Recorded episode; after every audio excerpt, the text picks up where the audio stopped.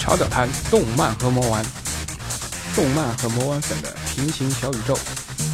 大家好，我是超屌谈大叔，又是一个周末的夜晚。大家好，我是超屌谈小 B。今天我们的话题呢是想说一下关于如何面对正版和盗版手办巨大差价的诱惑，在这个巨大的诱惑之前，呃，我们应该怎样做？这个话题的由头呢，是因为今天我看了一则新闻呢，那就是说日本的电视台从中国的某个最大的一个网上，大家都知道什么网，我这边就不挑明了，购买了一个就是所谓的高仿的手办圣斗士，然后将它和正版的产品放在一起，然后拿到了万代公司的专门的产品人员面前，让他在三十秒钟之内来告诉记者说哪个是正版，哪个是盗版。结果万代的产品的专员甚至无法在这么短的时间之内分辨出哪个是正版，哪个是盗版。当时日本媒体的评论就说是非常感叹，因为经过了九二年改革开放以后将近二十年啊，那整个中国大陆的制造业真的是已经突飞猛进啊，呃，无下阿门，士别三日当刮目相看啊。目前所有的高仿产品的仿真度啊，和原版甚至可以说是相差是微乎其微的，只有在一些细节上仔细推敲才能会找出这正版和盗版之间的这样差异。但是这个只是产品本身的差距哦。那我们这个动漫与模型的节目，大家都知道，我们的定义呢就是喜欢动漫、喜欢模型的这爱好者的一个心灵家园嘛。说实话，是是买盗版还是买正版，这个话题是有一些些敏感的。那我和小 B 也是侦查了很久，想到底要不要来触碰这样的一个敏感的话题。作为大叔的我来说啊，那可能我接受的是早期的比较正统、三观比较正的一个教育啊。我觉得都已经进入到二零一六年了嘛，那知识产权之前可能我们大量能看到的都是国外的知识产权啊，因为我们小时候，说实话，国产漫画相应的市场也好啊。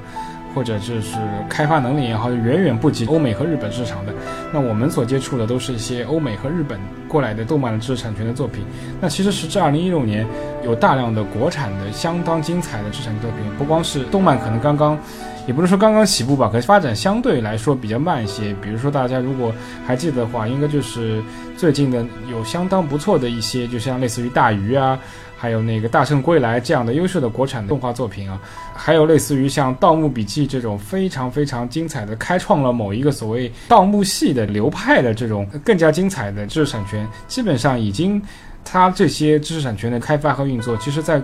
哪怕是在国内也已经走上正轨啊。那无论你是。改编作品啊，或者是开发周边的手办啊，都是会按照正规的游戏规则，会付给这原作者相应的知识产权的使用版权的一些费用嘛。呃，让人玩味的是呢，是怎么？一方面，我们国产的大量的这些知识产权已经逐渐走上正轨啊，相应的这些作者已经收入颇丰啊，真的是实现了屌丝逆袭的面貌。一由由一个本来可能真的是在出租屋里面去日夜奋斗写稿的作者，一下子就变成身家上亿，这已经真的不是。一个 dream 了，这就是一个真真实实发生在二零一六年中国的娱乐知识产权界的一个真真实实发生的事情。但是，当我们切换到另一个层面来看，就是我们传统的一些动漫类的，由于这些动漫大部分都是欧美啊或者是日本知识产权，它在我们目前的这个市场里面，仍然可以说高仿盗版的市场和正版的市场是处于相庭抗礼的状态。那甚至。我没有具体的数字，那我个人从淘宝啊，或者是其他一些 B to C 的渠道的网上来看，你会发现，你光看那些订单的数字，当然我不清楚这些数字是正确的还是不正确的，但光看这些订单的数量，那我认为，关于这些类似于欧美、日本动漫的手办的知识产权相关的周边作品，它的盗版的销售数量要远远高于正版的销售数量，当然。这个原因大家也很清楚，正版的单品的售价要远远高于盗版的售价。呃，小毕啊，你对这方面的具体的这些动漫的市场的价格啊，包括这些不同系列的差价，应该是比较清楚的吧？你可以来跟我们接地气的介绍一下，因为大叔只是从一个非常宏观的一个层面概述了一下。你可以比如说解释一下，类似于圣斗士是什么情况，高达是什么情况，好吗？因为呢，我玩模型时间也比较长了，看到的东西也比较多。大多数呢是在论坛里接触到的，现在可以说各种各样的玩具呢都有盗版。那这里呢，盗版一个是真的盗版，还有一个是打引号的盗版。真的盗版那就是我完全按照别人的模具一模一样的做，嗯，基本上是外形达到了百分之八九十的还原。然后我打引号的那个盗版呢，其实就是第三方。我并不是说完全抄袭他的东西，但我只是用了他作品里的某一个机型，我做做一些改变，或者是我完全原创一个，我借他的故事背景，我原创一个机型出来。我们就先从真正的盗版开始说起吧。其实我觉得真正盗版要追溯的话，要追溯到很早以前了，因为那个时候呢，我因为还没接触到高达，因为高达毕竟不是在电视台上放的东西。那个时候我最先接触的还是、还是《圣斗士星矢》，我记得大概是在。九四九五年这个时候，这商店里还有超市里都在卖《圣斗士星矢》的玩具。当时是那种很简单的拼装玩具啊，拼装出来也非常粗糙。我记得就是它有一个现成的一个人偶，而且是好像只能手往前后摆，手肘都不能动的，腿也是一样的。记得它盔甲上面也没有像现在这个《圣衣神话》做的这么好，有这种纹路啊什么的，它就是一整块，而且很差很差的电镀色。嗯，然后它也是。和现在一样，也有两个状态，一个是圣衣状态，一个是着装状态的。当时呢，我没有多想，一直到我长大以后呢，我回想起来这个东西，我觉得它当时做的非常的粗糙嘛，我觉得它应该是我们国家自己搞的东西，国内小厂做的。后来我才知道，原来这个就是最早的山寨，因为日本最早的圣衣神话就是这个样子的。嗯，然后中间呢，我记得是停了很长很长很长的时间，一直是到二零一一一年、一二年开始，有一个叫。乐创的厂，乐创 LC 好像是这个名字，开始做声音神话了。而且当时呢，我记得是万代刚刚更新到 EX 二点零，它刚刚更新到这个以后呢，其实整个模型的把玩度啊，还有它那个成品的造型已经非常好了。因为之前我不知道大家有没有去看过声音神话，非常的粗糙，就像小孩玩具，脸，说实话把发型拿下来你都分不清楚谁是谁，这个脸乌成一团。如果稍微崩一点的那个脸，真的是。比如说敏捷三巨头那几个脸，个个死鱼眼，非常难看。然后自从万代进入了圣衣神话的 EX 时代以后，还有后面的 EX 二点零，基本上已经达到艺术品的精美程度了。我觉得艺术品嘛，当然是说的有点高了，但是造型是非常的好，而且它的那个圣衣状态的还原度也非常的好。然后呢，乐创就开始做了。乐创和万代的圣衣神话最大的区别就是。乐创它是全塑料的，而且是要自己拼装的。它不像万代的圣衣神话，它东西都是帮你弄好的，是一个成品，你只要把它装到人身上就行了。乐创呢是连板件流道都保存在那的。乐创是要把零件从流道上剪下来，然后装到人的身上才行，就是比万代是多了剪零件这个步骤，而且它也是全塑料的，就是质感会比较不好，而且毕竟是国内小厂嘛，它那个喷涂技术会相当的差。然后后面呢也有很多模仿的人，因为毕竟发现这边一块还是非常有市场的。我记得热创第一个出的是双子，那时候一售而空啊。他一开始出的，我记得网上还是有很多人吐槽的，说他这个不好那个不好。但是后面它的拼装版本就越做越好了，而且它的人形素体我记得好像也是成品了。一开始我记得好像还是要自己去拼装那个素体的。之后模仿者呢？越来越往万代这个方向靠，以至于我们现在就觉得盗版厂它其实就是万代自己开的小三厂，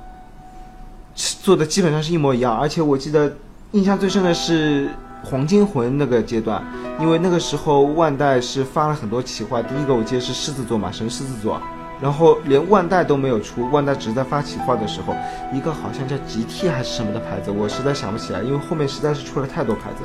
他竟然先把嗯神圣一的。狮子座给出出来了，而且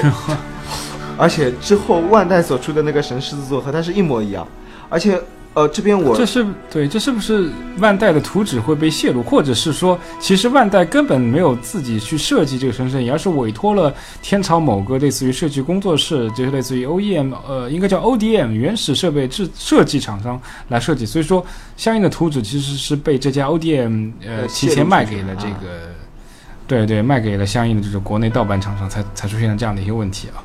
对，而且我这边刚才忘记提的一点是，以前热创 LC 它应该是自己设计，因为它很多板件是和万代不一样的。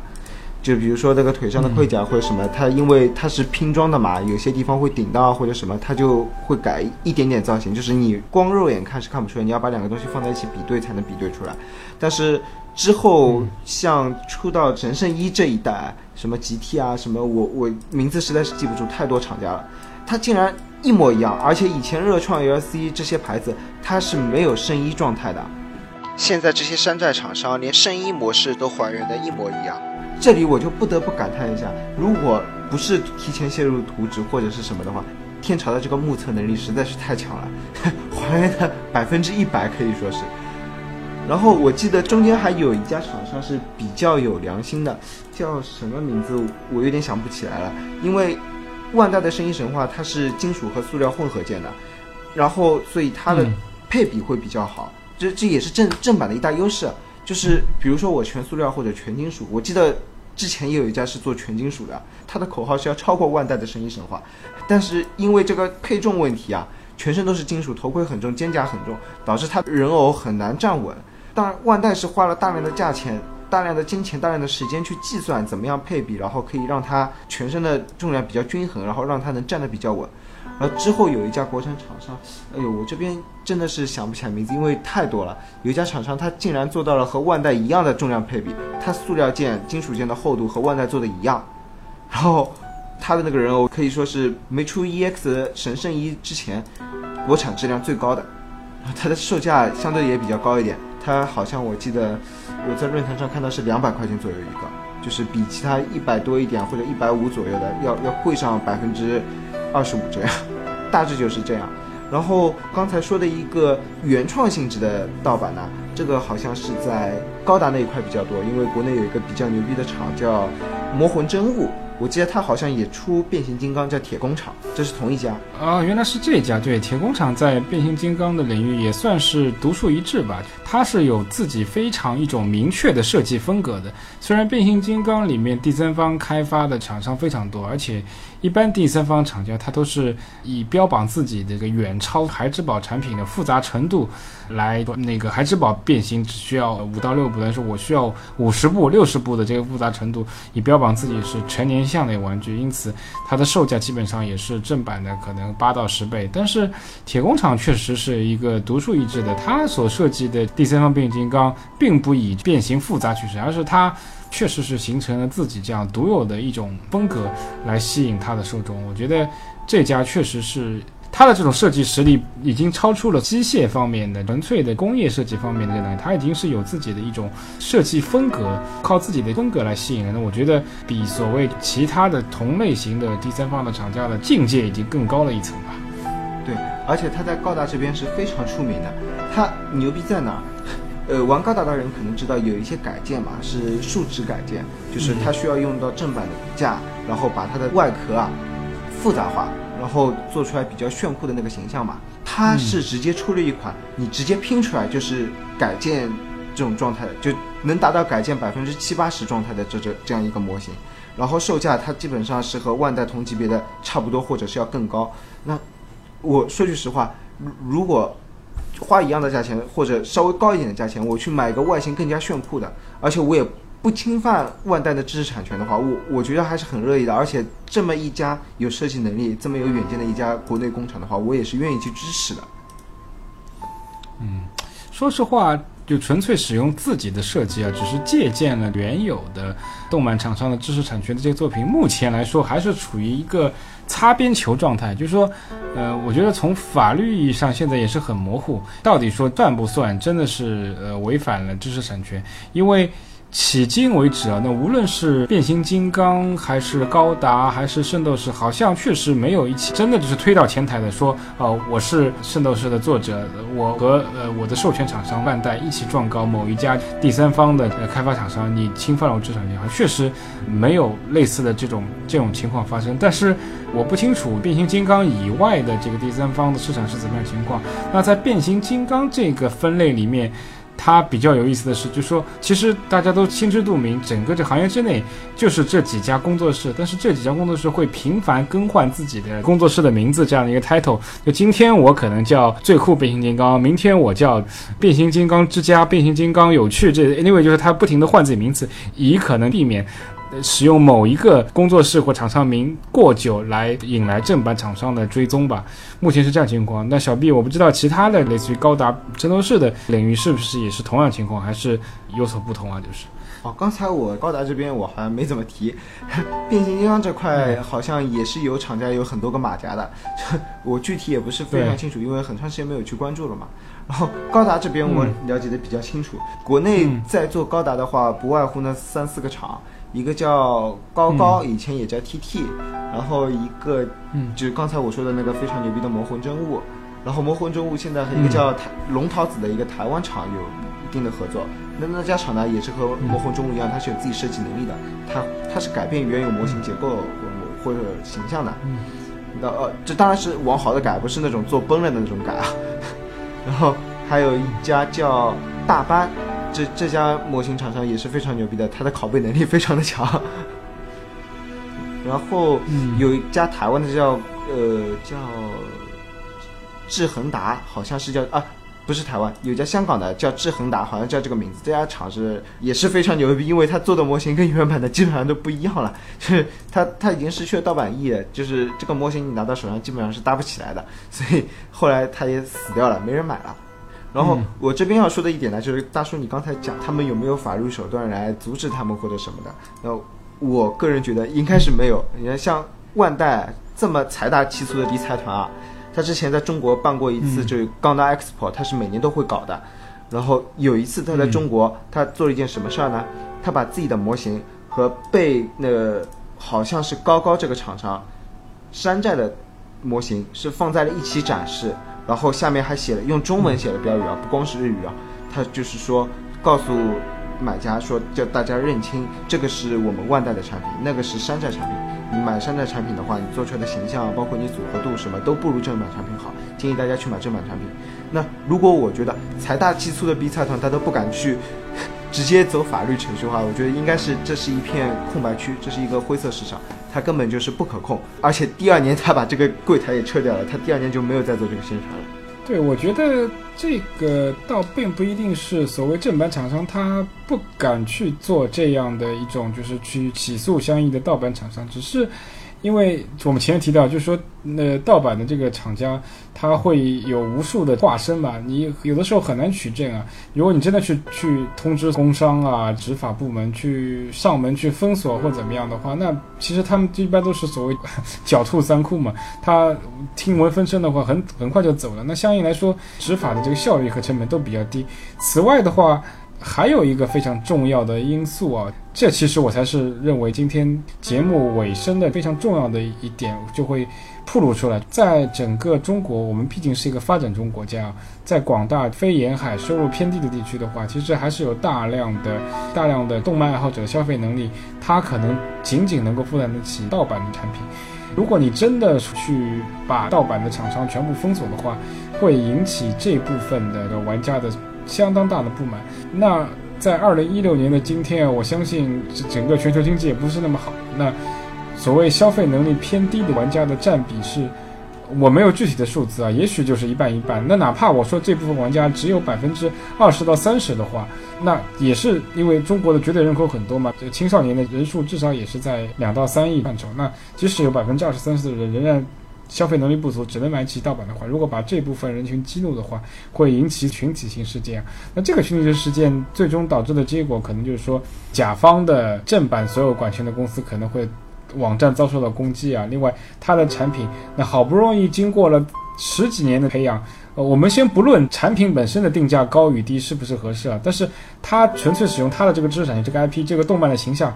经过了十几年的投入，好不容易被广泛的认可，但一旦采取了非常强硬的封锁盗版这个模型的手段的话，真的是会冷了相当大一部分的粉丝的心，进而他前十年的工作这个市场的这个渗透率啊，会会功亏一篑，会功亏一篑。这个来说，尤其啊，尤其是大家要知道，日本对于中国来说，那还有一个二战的历史问题，其实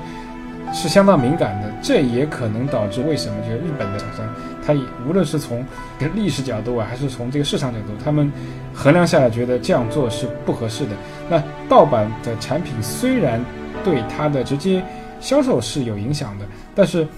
对关于帮助他去宣传他的动漫的知识产权啊，这个人物形象，呃，也不能说完全没有任何价值。呃，类似于 PC 界的微软呢，大家都知道，早十年、二十年的话，可能百分市场上百分之九十的 Windows 大家都是使用盗版操作系统。但是，但是二零一六年的今天，你看，那相应来说，这个盗版是已经很少了。为什么？那是因为微软找到了一个另外的一个方式，通过 OEM 授权，把它的正版 Windows 系统和你买的品牌机。品牌的 PC 去这种捆绑，那你在购买硬件的时候，其实已经为软件买了单。它通过这个方式，基本上彻底解决了盗版的问题啊。呃，相信对于模型界啊，我个人的，因为我我大叔是一个 非常古板的七零后啊，我我持的三观还是比较正的。那我认为，对于我个人来说，我觉得如果我是真正喜欢作品，无论是高达，无论是海贼王，无论是圣斗士，还是变形金刚，还是还是七龙珠。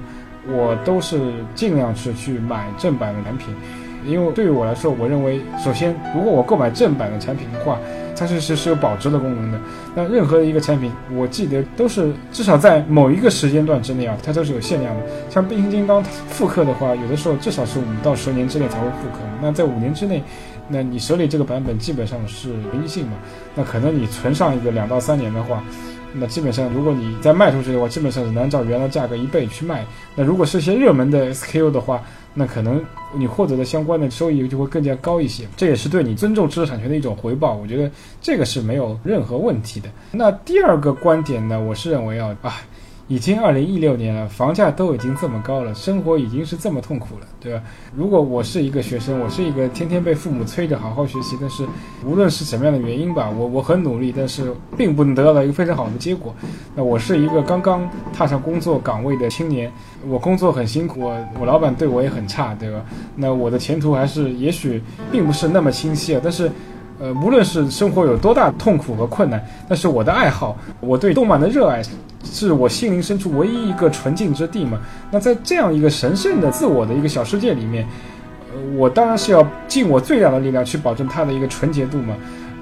那我尊重它的知识产权，我买正版的这样一个作品，其实就是一个对这些知识产权的原创者的一个最大的尊重，也是对我自己这个爱好的一个最大告慰。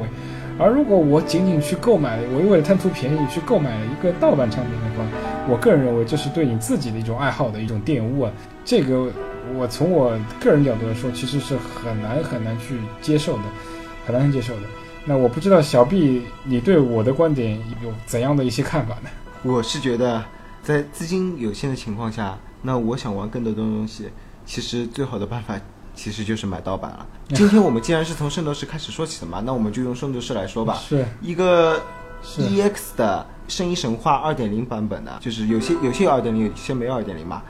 很多价格都是被炒到要六七百、七八百这样子，但是我一个盗版，刚才就像我说的，大概一百五这样就能搞定了。我如果买一个，我可能只能买一个处女座或者买一个双子座。哎，我现在如果买盗版，我可以买四五个，哎，我处女、双子一起入，对吧？最强的两个，然后哎，海鲜二人组我再一起入，哎，这样我不是心情很爽快吗？我家里有四个啊，本来我只能买一个啊，呃，我可能买了四个，我还多下来点钱，对吧？只是说我们不能摆圣衣状态而已，但是真的是很少有人会光摆一个圣衣状态，真正的土豪都是买两个，一个摆圣衣，一个买摆人形的。呃，对啊，这个确实是单纯从价格方面来考虑这个问题，确实是如此。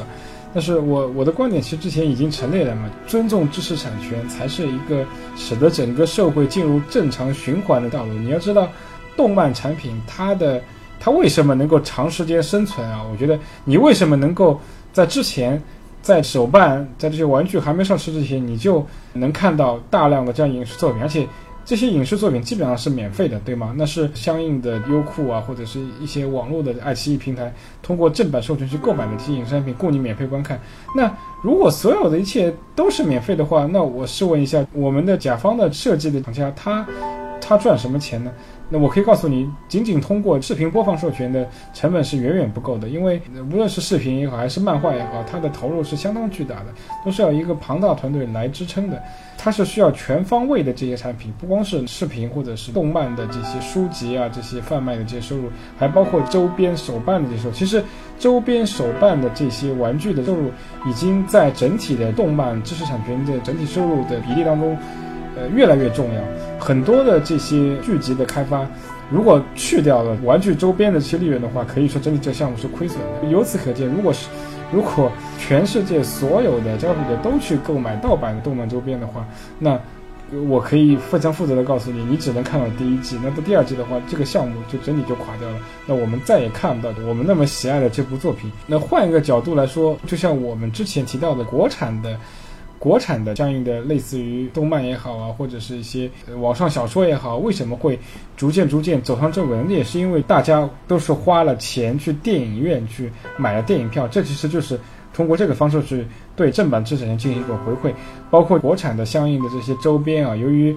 可能毕竟刚刚走向市场的，它的手办或怎么样，目前还没有什么人盗版。那它所有的这些玩具啊、这些模型啊，基本上都是通过正版的渠道去进行销售的。当然，整个相应的知识产权的这个生态圈就非常健康。但是，就是刚才所提到，就小 B 你的观点，就是说，如果你是要通过这个盗版是，你是呃你是嗨了，你是爽了，你通过一百块钱你就买了十二黄金圣斗士，你你要知道，如果全世界玩家都这样买的话，那对不起，我会告诉你，那可能不出两。到三年，那那万代就要破产，车田正美只能去天朝的街头来来要饭了。但是我想说的是，我没有让大家都去买，对吧？这个是看经济能力的。那那他们有钱，他们供着，那我们当然开心了。但是我也想要。对你刚才说，如果大家都买正版，整个这个行业能健康的发展，然后能走入正轨的。但是如果以我的收入水平，我去买个正版的话，我的生活就要不正常了，我早饭晚饭都吃不了了。那我有句经典的话回答你：你可以不买啊，是吧？因为但是我很想要啊，我看到是免费盗版，我为什么不去买它？OK，说到这个点，我知道，其实我早就知道这个是很难有一个非常明确的结果。但是作为一个睿智的七零后，我打算换一个角度，再做一个最后的阐述。作为中国的市场，因为。中国的市场目前来说，可能所谓的粉丝啊，它的消费者能力相差是非常大的，不像日本和欧美这些成熟市场，它的粉丝的收入的结构基本上是差不多的。那无论是收入相对比较低的粉丝，他的个人收入能力其实去来消费这些文化产品是完全没有问题的。但是在国内有各种各样的大山压着我们，是吧？这个房子很贵，教育很贵，对吗？然后工作工资薪水也很低，沿海可能收入高一些，内地那收入就更加低。那而我们这么多的九零后，甚至九五后、零零后，已经被这么精彩的欧美和日本的动漫的这样的一些作品所吸引，就是你已经被勾引上了，是吧？你现在现在连裤子都不让我脱，是不是？是不是很残酷啊？对，这个确实是有这样的一个问题。所以说我个人建议是什么呢？我觉得。呃，相应来说，那些甲方的这些知识产权拥有的开发公司，确实也要适当考虑一下中国的消费能力比较弱的这些人群的一些感受，是不是可以通过比如说提前预定啊，提供一些比较大的优惠这种方式啊，还有针对中国这种发展中国家的市场开发一些的特别款，对吧？相应来说，成本相对来说比较同这个比较呃高大上的原版是做一些小的这样的一些差距细分嘛。那我觉得这是对双方都好。那无论是对于购买的就是比较相对来说价格比较贵的所谓正版消费者也好，呃，还是对就是消费能力相对比较弱的收入比较低的潜在消费者也好，双方都得到了满意。消费能力低的消费者他通过较少的资金买到了正版的产品，对吗？然后。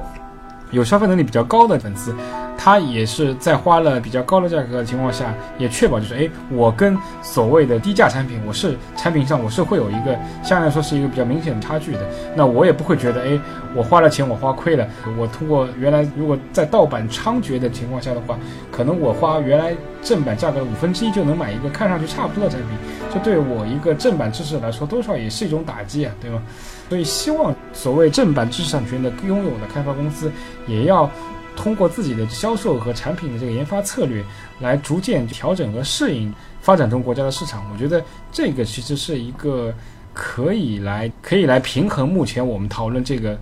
矛盾最突出的这样的一个点，就是说我只有这点钱，但我仍然想消费就我喜爱的文化产品、动漫文化产品的这周边的这样的一种需求，同盗版泛滥市场的。现实的这样的一种一一种冲突，大叔，其实你的观点我是同意的，然后我也感觉你的想法很好。那就我个人来说嘛，因为我刚刚踏进工作岗位不久，那我自己积蓄也比较少，那自己平时呢，呃，还有一些别的一些就是硬性消费要支出嘛。所以余下来的我自己能够支配的钱，或者说我我把我需要存的钱存掉以后，我我能够支配的钱已经非常少了。那这个时候，我我可能我非常喜欢，我只能去买盗版模型。当然我。我也不会很自豪说啊，我去买盗版模型了，对吧？向全世界宣告我去买盗版模型这种感觉。嗯，那等到以后有钱以后，我也会觉得这个行为很不值。我当然也会去买正版东西，我去支持厂。那我也知道你刚才说的那一点，因为毕竟没有人去支持，他就会死掉。那多一个人支持，你喜欢的作品就能活得更长一点。所以我觉得这个事情到最后其实还是看自己的经济水平的。